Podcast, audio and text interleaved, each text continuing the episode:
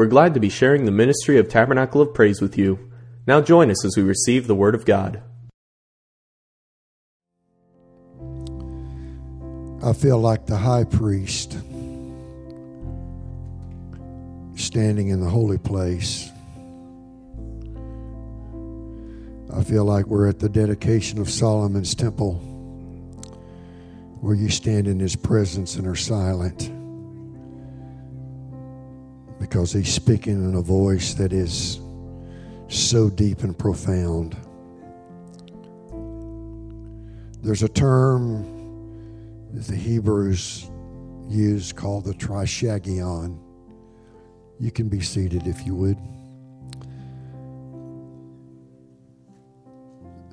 The trishagion is where the seraphim, the cherubim about the throne of God, stand crying, Holy, holy, holy. It's what's transcendently holy. In the tabernacle, there was the holy place, and then there was the Holy of Holies. But in heaven, about the throne, it is holy, holy, holy, transcendent. And his presence is transcendent here this morning. Uh, I feel like God is plowing deep. I uh, was pheasant hunting in Kansas several years ago, and the farmer on whose property we were hunting was planted in Milo, which is corn raised for livestock. But he also had thousands of acres that he planted in wheat.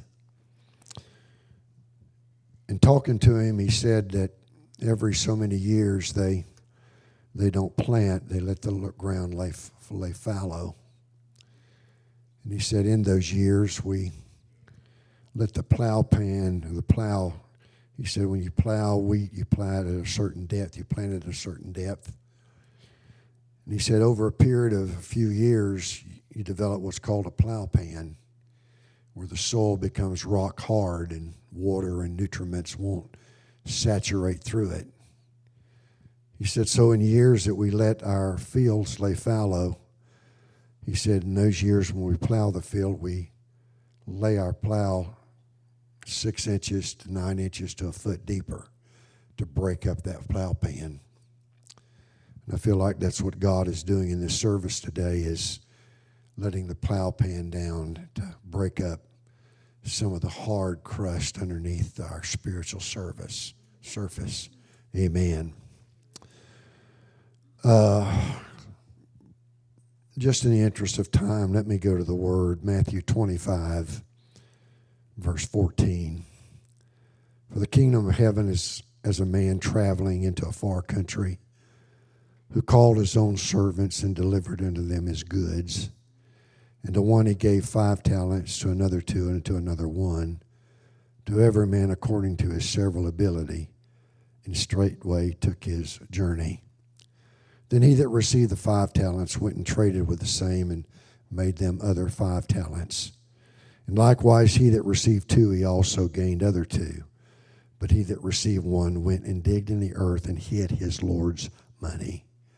After a long time, the Lord of those servants cometh and reckoneth with them. And he said unto him that had received five talents, came and brought other five talents, saying, Lord, thou deliverest unto me five talents. Behold, I have gained five, beside them five talents more. His Lord said unto him, Well done, thou good and faithful servant. Thou hast been faithful over a few things. I will make thee ruler over many things. Enter thou into the joy of the Lord. And he also that received two talents came and said, Lord, thou didst from me two. Behold, I have gained two other talents beside them. His Lord said, Well done, good and faithful servant. Thou hast been faithful over a few things. I will make thee ruler over many things. Enter thou into the joy of the Lord. Then he which received the one talent came and said, Lord, I knew that thou art a hard man, reaping where thou hast not strown, sown, and gathering where thou hast not strawed. And I was afraid and went and hid thy talent in the earth. Lo, there thou hast, that is thine. His Lord answered and said unto him, Thou wicked and slothful servant, thou knewest that I reap where I sowed not, and gathered where I had not strawed. Thou oughtest therefore to put my money to the exchangers, then at my coming I should have received mine own with usury. Therefore take the talent from him and give it unto him that hath ten. For everyone that hath shall be given, and he shall have abundance, but he that hath not shall be taken away, even that which he hath and cast the unprofitable servant into outer darkness. There shall be weeping and gnashing of teeth. Now, I know you think you know where I'm going, but you have no idea. Isaiah 32 and 2. This was a passage that I used at Mike's funeral. And a man shall be a hiding place from the wind, a covert from the tempest, and rivers of water in a dry place, and a shadow of a rock in a weary land. We all pity the poor vagabond, the man who just had one talent. The man with five and two came within their orderly reports, and they deserve the well done that greets them. We look on with calm approval as they pass into the joys of the Lord.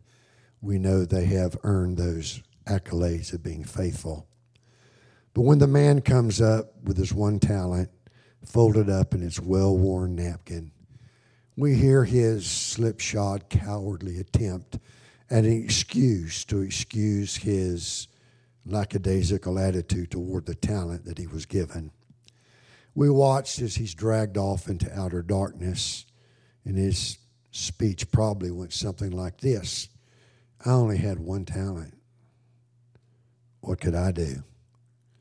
How could I affront a great big world in front of me with all of its dangers and responsibility. I would have accomplished so little even if I had succeeded. You know, what does it matter if ordinary minds and hearts like mine are idle? It speaks of people who are crushed and enfeebled by their own imagined insignificance and inabilities. But the measurement of a single life is difficult but profound. The appraisal of human value is a difficult task. I want to talk to you today about the power of one.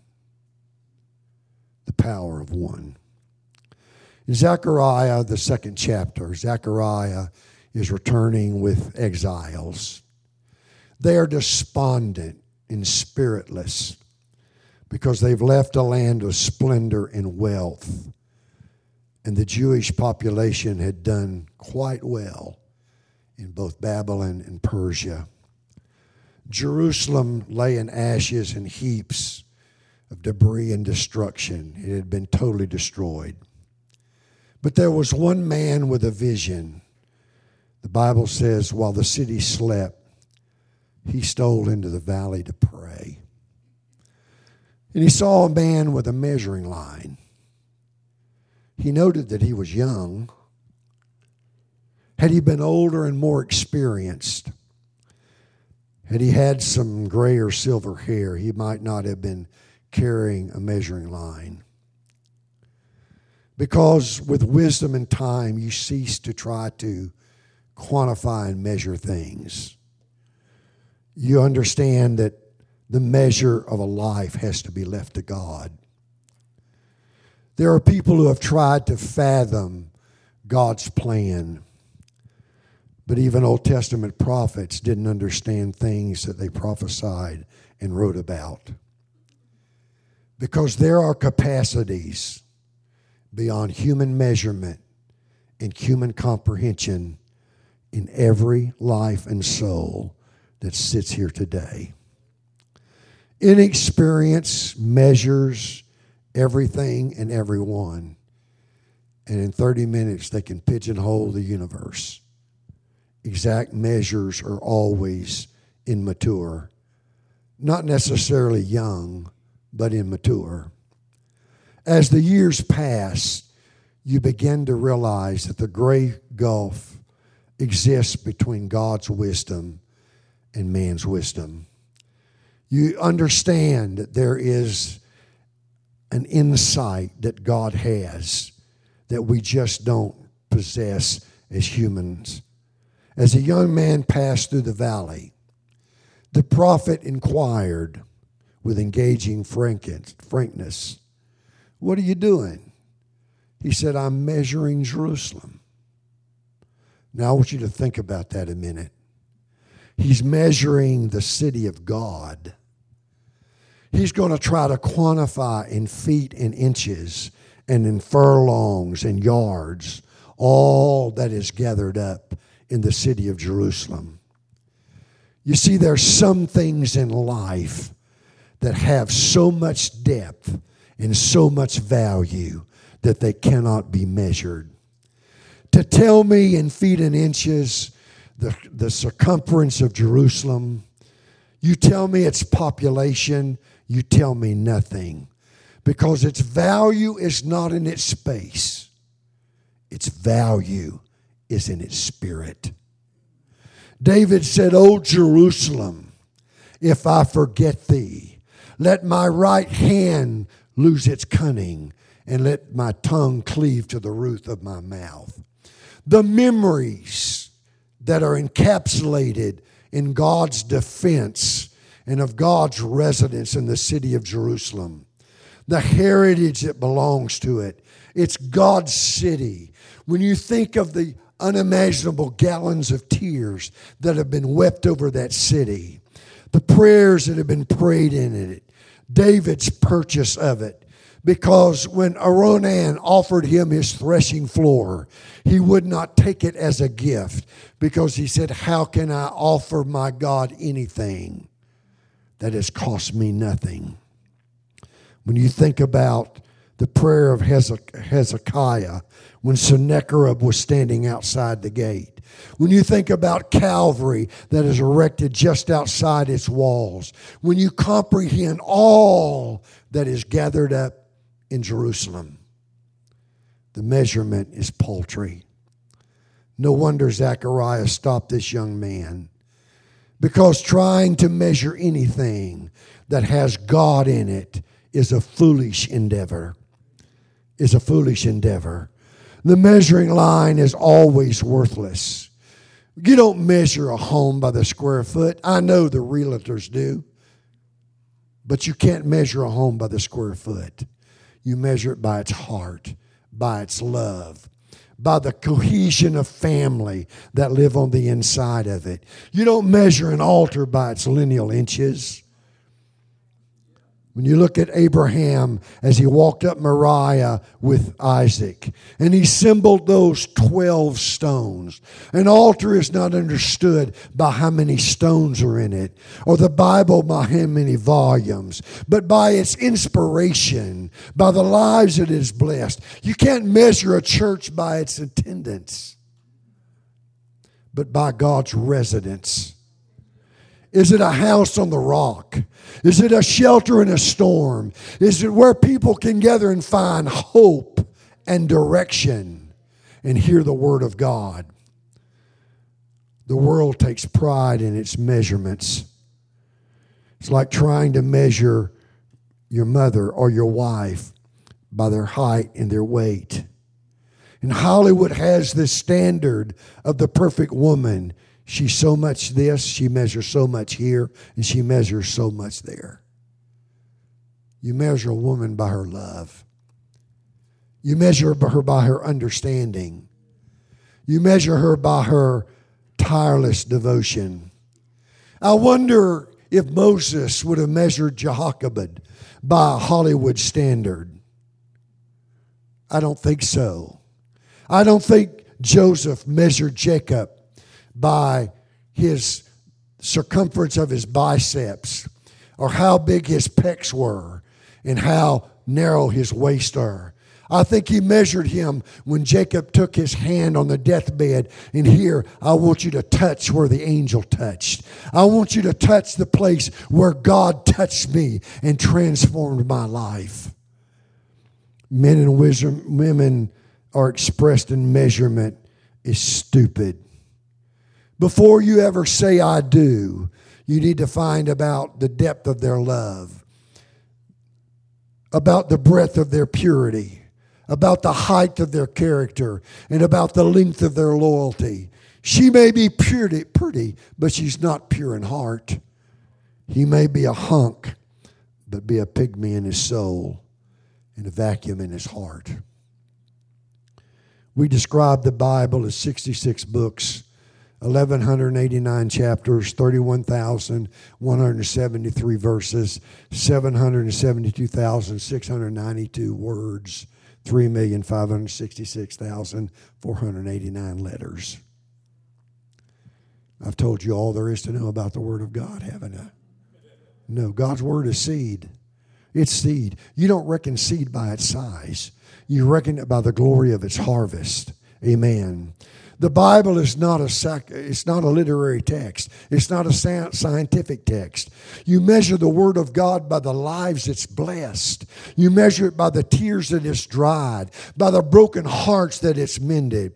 We have a passion for statistics. We can all boil it down to cold numbers. One of the things that I've never seen in a district magazine, they used to publish the attendance on Easter Sunday.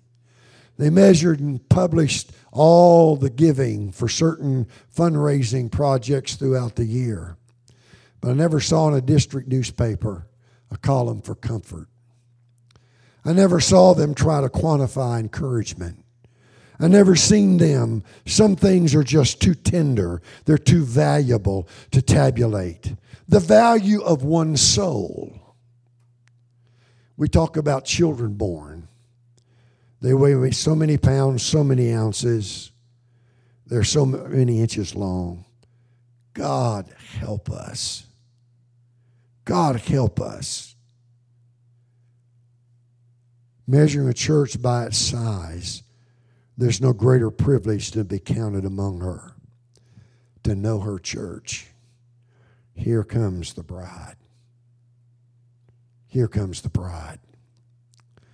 Leave your measuring line at home when you enter at any time in the realm of God. He's bigger and more glorious than anything that we can know or value or quantify we feel the greatest impact on this world are made by men of Herculean powers the Shamgars, the Samsons, the Goliaths. We suppose that God can only use the multi talented darlings. I'm going to turn this parable on its head, and I'm going to talk to you about the magnificent power of just one. If you gaze into the next millennium, I don't think you're going to find the best deeds done there by the highly gifted few, but it's by the contributions of the one talented many. The church is full of ordinary people clothed with dignity. I love what Abraham Lincoln said. He said, God must have loved common folk because he made so many of us. I spent a time in my years in the inner intelligence community. During the Vietnam War, uh, I was stationed at our headquarters, and one of my responsibilities was issuing a daily intelligence report. And that daily intelsum would talk about how many battles have been fought, all the ordnance that had been expended, the sorties that have been flown, how much manpower had been invested against this conflict and against this one and against that one. There'd be a tally of casualties, those wounded in action, those dead. Not very many days did you have a casualty report with just one killed, but it was celebrated among the intelligence community that only one man died. But that one man was super important to some widow or some parent. One man wouldn't come home, so in some wife, no sun would ever rise in her sky again. She lost the song in her soul. There'd be no returning footsteps at her door when the troops come home. When you think about the lesser thing than one man, it only takes one weak link to break a chain. It only takes one shingle to d- destroy a roof in a rainstorm. It only takes one flat tire to rule an automobile. What if you just took one letter out of the alphabet? Do you think how many words would be lost in our vocabulary? What if I just took one note off the key of this keyboard? One string from the guitar. There's depths of music that would be lost if that one sound was lost to the keyboard. Do you know it was by one vote that Aaron Burr missed being president of the United States? Just one vote. Only by one vote did Texas was brought into the Union and started a war with Mexico. One vote keeps us all from speaking all Spanish today. There's only one boy who discovered America. It's only one boy that went to meet Goliath.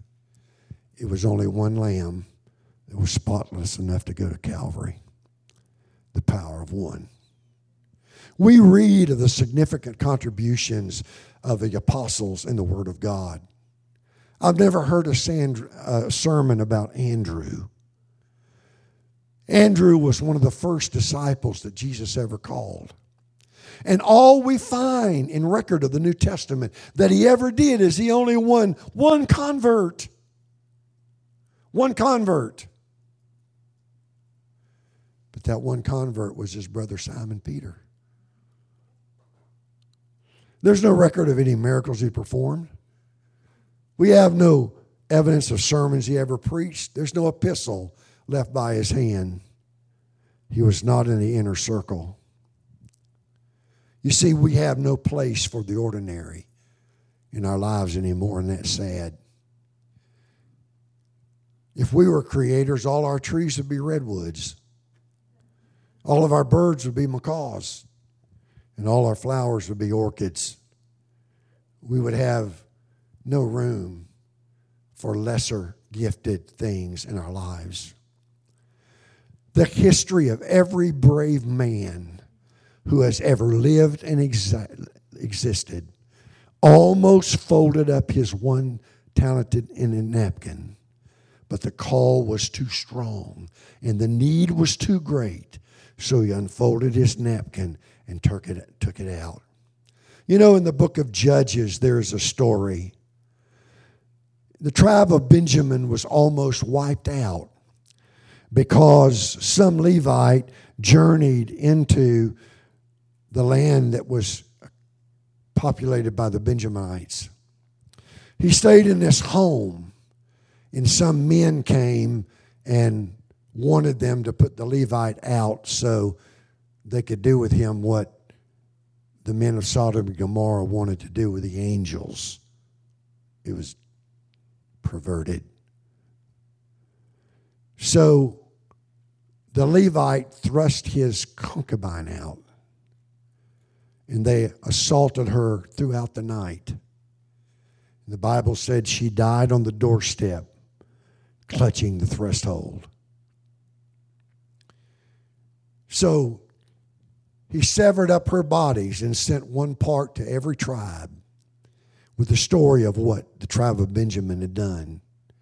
So Israel assembled an army and came down on Benjamin and slaughtered them, men, women, and children.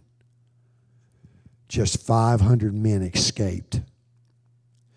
When they realize what they've done, you know, that's just one tribe, there's 11 more. Revelation talks about the two lost tribes of Israel. What does it matter if one tribe is lost?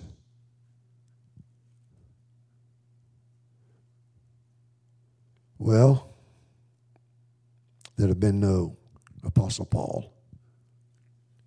There'd be no books of the New Testament. So many of the epistles that give us insight and direction today would have been lost. Noah with his hammer and nails and saws and blueprints. In all of the world population, only one man, not even his kids, not even his wife, one man was found faithful. What if that one man hadn't existed?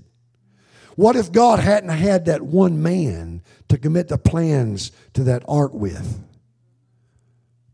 His life was an unmuddied puddle in an ocean of iniquity. I want you to think about Miriam.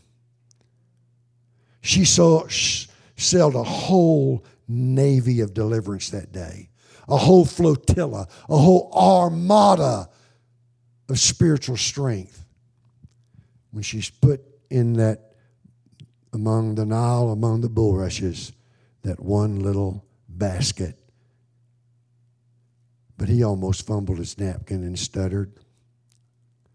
It was just one boy who lifted his rod, and a nation was born in a night because of one.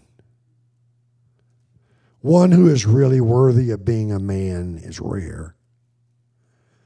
There's a great number of men who fall under the generic term of man, but they possess very little about manhood. When God gives any people a man, not a male, but a man, it's a great gift. History affords ample evidence of the blessing of one man brought by the people by one man. The Syrians had invaded the land. Israel was powerless. Their homes could be destroyed. The people would be slain and led into captivity. One man, no great army, but one man knew how to pray. He took Rabshakeh's letter he went and laid it on the altar of God and said, God, you see what this says? You see what how he defiles your name? You see that? God sent one angel through the host of Rabshakeh, and 185,000 died that night. Assyrian king Isaiah told Hezekiah, He'll not enter the city. He'll go back the way he came. In the shadow of a praying man, wicker men grow old. Hezekiah was a hiding place in the wind. He was a covert in a time of stress and storm. He was like rivers of water in the shadow of a rock in a great land. There is still the gospel of the individual. Jesus told the parable of the one sheep, of the one lost coin. I'm reminded of the vision that Peter had. He saw this great sheet knit at the four corners, which spoke of the four corners of the earth. I think Peter got on the telephone, called Luke. He said, I've seen a vision, and it's of a great sheep, masses thousands, millions are going to come to the kingdom of God. But when the knock came on Simon's door in Joppa, it wasn't millions. It was just one man, a Gentile by the name of Cornelius, knocked at that door. And because of that one man, whose prayer and alms came up as a memorial before God, you and I, mostly probably all Gentiles, have access to the kingdom of God. We are one person away to opening the door to millions to finding the kingdom of God. Philip left revival in in Samaria, where the whole city turned as one heart toward God. I don't know if God sent me to Dallas or Fort Worth or Arlington, and I preached a revival, and everybody got saved. And then He wanted me to migrate out to Arizona somewhere to preach to one man. I don't know. He went in the wilderness and encountered one Ethiopian eunuch. And I wonder how much the revival in Africa today is owed to that one eunuch.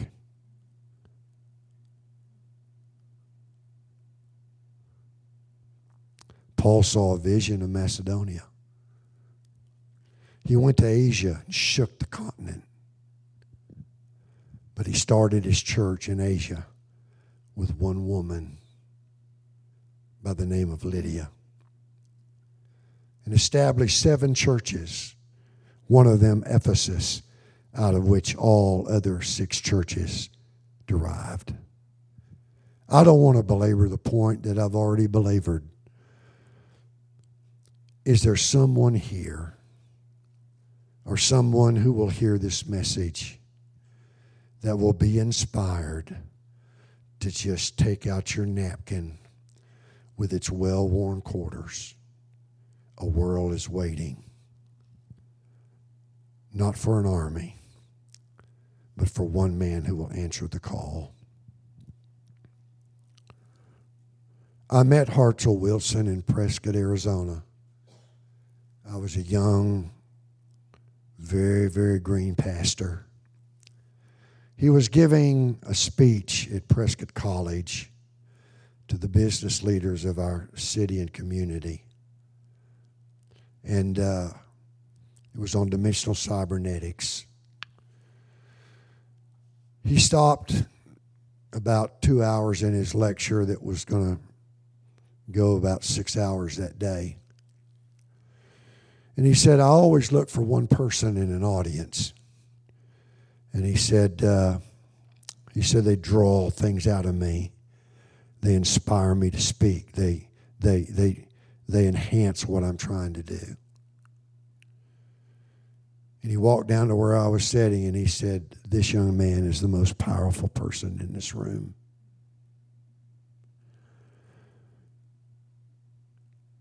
Hartzell had been vice president of Chrysler Corporation.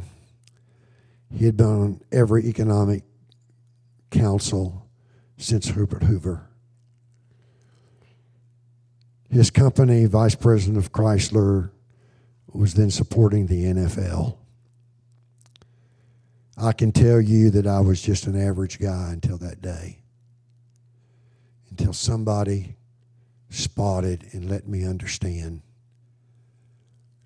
that within me I had something.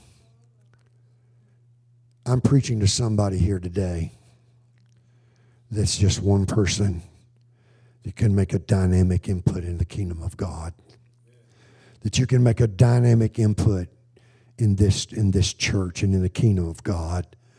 That if you'll just take out the talent that you use and utilize and venture it in the kingdom of God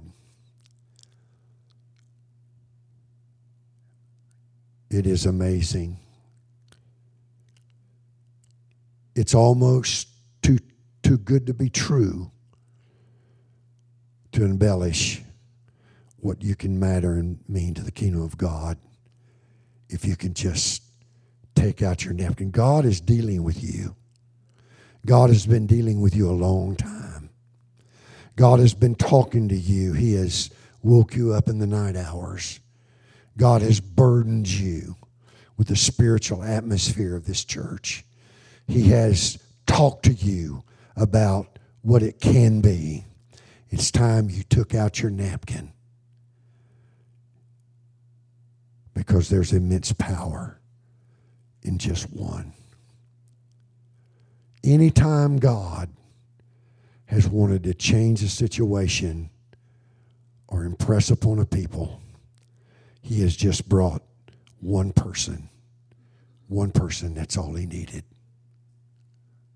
And if my entire ministry is encapsulated in inspiring and finding that one person, my ministry will be well spent. If you're here today and you know that God has been talking to you about spiritual things and about things that are deep in your spirit that you know that you hunger to see manifested in this body, would you get up from where you are And would you come and give and unfold your napkin and give him your power, your life, your heart? Hallelujah. If you know he's been talking to you, if you know you can make a difference, if you know, if you know, hallelujah. You know it. You know you're that one. You know, you know, you know if you can just venture it out, if you can just consecrate it to God, if you can just give it to God, the awesome, powerful difference that it will make in this world. Hallelujah. Hallelujah. Thank you, Jesus. Thank you, Jesus. God, anoint us here today. Let your spirit, God,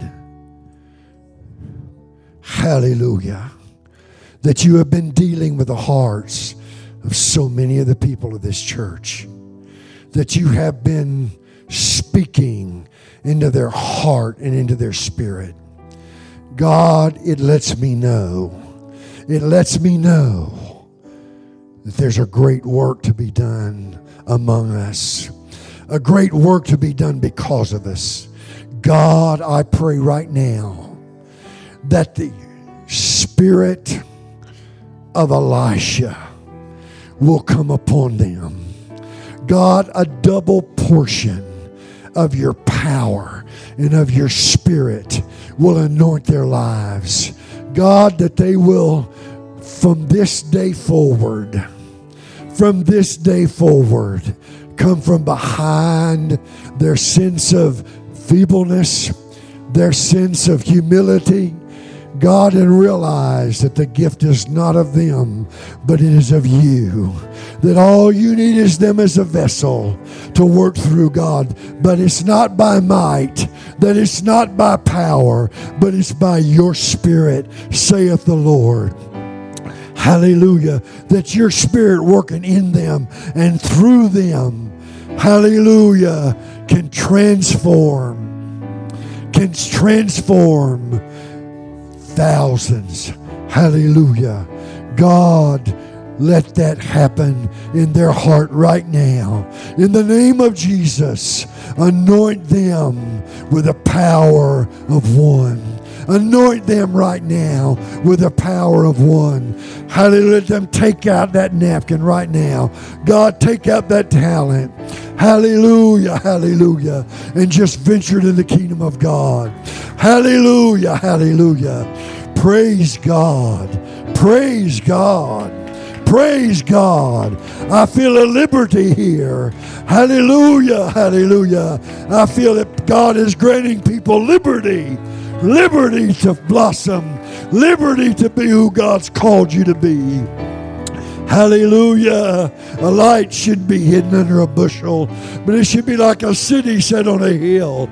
Let your light therefore so shine that men may see your good works and glorify God which is in heaven. Hallelujah. Hallelujah. Hallelujah. Hallelujah. Hallelujah. You're going to make a difference in every service you're in. You're going to make a difference every time you gather here. Hallelujah. Hallelujah. The power of one. The power of one. Thank you, Jesus. Thank you, Jesus, for the work you're doing here in this altar right now. I thank you, God. I thank you, God, for the work that you're doing, the work that you're doing right now. Thank you, Jesus. Just let them blossom. Just let it unfold. Just let it unfold. Hallelujah. Just let it unfold. Just let it unfold. Praise God. Just let the gifts manifest themselves. Praise God. Just let the gifts manifest themselves. Thank you, Jesus. Thank you, Jesus. You're not too old. You're not too old. Moses found his gifts and calling at the age of 80. You're not too old. Your time isn't past. Your best days are ahead of you. The best days are in your future. The best days are to, in your tomorrows, not in your past, not in your yesterdays. The best things, the greatest things you're going to do for God, you're going to do in your tomorrows. You're going to do in your tomorrows. The future lies before you. Seize it. Seize it. Seize it. Hallelujah. If ever carpe diem was significant to a people is significant today. Seize the day. Seize the day. Seize the opportunity. Accept the anointing. Accept the calling. Accept it. Step in it. Live in it. Act in it. Hallelujah. Hallelujah. Be the man or woman of God that God has purposed you to be. In Jesus' name. In Jesus' name. In Jesus' name.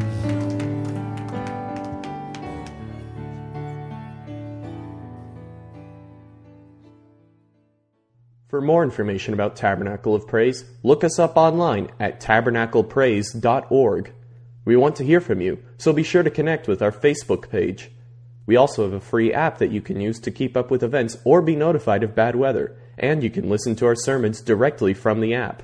Thank you for listening, and have a blessed day.